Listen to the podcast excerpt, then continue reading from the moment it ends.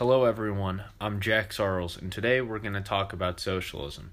So I think a reason why we've been talking about socialism in America a lot recently is because we've seen more, I would say obviously from the Democrat Party more than anything, a rise in a popularity of socialism and socialist ideas. And basically I'm going to first give you my definition of what socialism is. So socialism is an economic system that doesn't go basically quite as far as communism, but has very similar ideas to communism, and it's where basically there's a lot of government intervention, less of a free market, and usually higher taxes. And I'm going to interview my friend Matt today, and he's going to talk to us about what his definition of socialism is, and then later we're also going to talk about, you know, why we don't think that it would work in America. So here's Matt giving his definition on what he thinks socialism is. Oh, thanks, Jack. It's a pleasure to be here on your podcast. Socialism is most often referenced in as an opposite kind of to capitalism.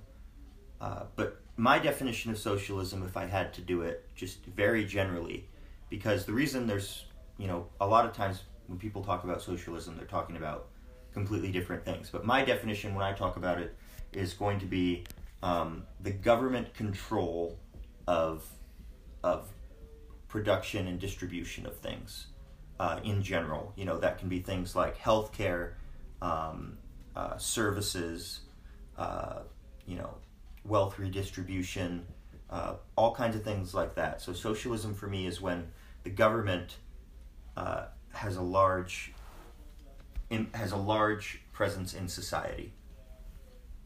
Yeah, I would say that's a great definition, Matt. Thank you for that. And yeah, so basically, I would give a very similar definition myself. What we've seen, and I'm just gonna open up the can of worms now about why I don't think socialism would ever work in America, is because, you know how we were talking about these Nordic countries that have socialism and it works in those countries. Well, those countries only have 7 million people in them. We also have 350 million, so we have 50 times the amount of people that those Nordic countries do.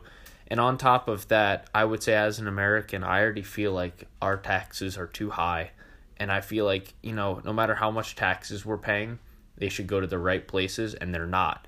Now, while I think, yeah, sure, we can increase the education system, at the same time, that doesn't mean we have to pay super high taxes like Nordic countries do for education. There's other ways to make education cheaper than by just, you know, raising taxes. We can also just make in-state tuition cheaper and, you know, hand out more scholarships and stuff more than just making taxes high. Mm-hmm.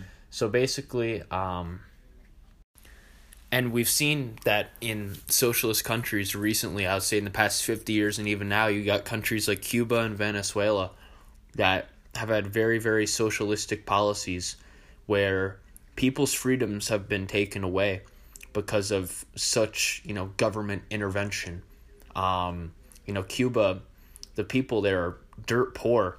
And in Venezuela now, I mean, the unemployment rate in Venezuela is over 42%. Our unemployment rate in America is under 4%. Their unemployment rate is 10 times the percentage of our unemployment rate here in America. It's 42% versus our 4%, which is awful for Venezuela, and I feel really bad for the people there. And it's because of socialistic policies in those countries. So even though, yeah, I'll admit, you know, capitalism isn't perfect, it's, in my opinion, and looking at the numbers, the most perfect system out of all the economic systems that currently exist in our world today. And I'm going to, you know, go back to Matt here, and he's also going to explain why he thinks capitalism, even if it's not perfect, is the best system that's available, and why he also thinks socialism would fail if it's in America as well. So, Matt, here you go. Well, I'll summarize. You know, I do believe in capitalism. I'm a capitalist, but to use the Nordic countries as an example, those citizens and the people of those countries have made a decision, because they are democracies, they're democratic socialist countries. They've made a trade-off that they're willing to pay much higher taxes in order to receive more services.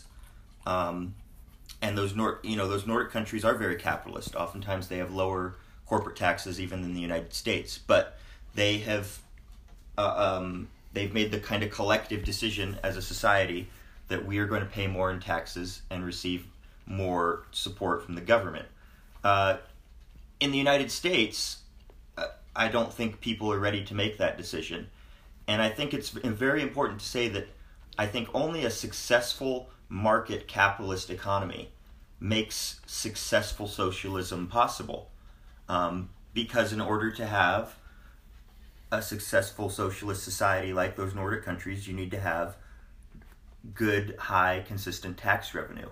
And that's the best way to attain that we've seen through human history is people working and earning a wage, and then also investing and able to build up levels of wealth and income that then they can pay to taxes to the government. So, I think you were talking about schools, public schools. That's kind of a socialist system if you think about it. Everyone pays taxes to the school district, to the Right. public school district. And that's an example of, good socialism.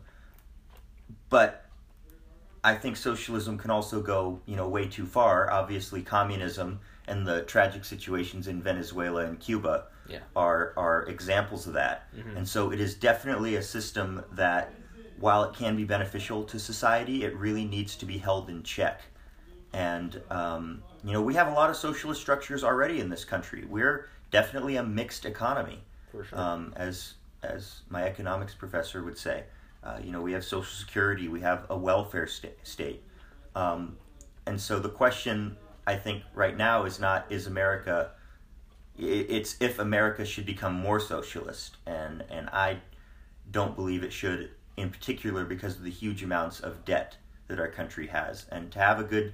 It's like Margaret Thatcher has a quote, "The problem with socialism is eventually you run out of other people's money," which is kind of a cheeky take on it. But it's kind of true, too. You need a lot of money to make socialism happen, or in the extreme case of communism, you need an excessive amount of force. So I'm definitely a capitalist. And I'm a capitalist as well. And therefore, we're going to end our podcast. So thank you guys for listening, and have a good one. And God bless America.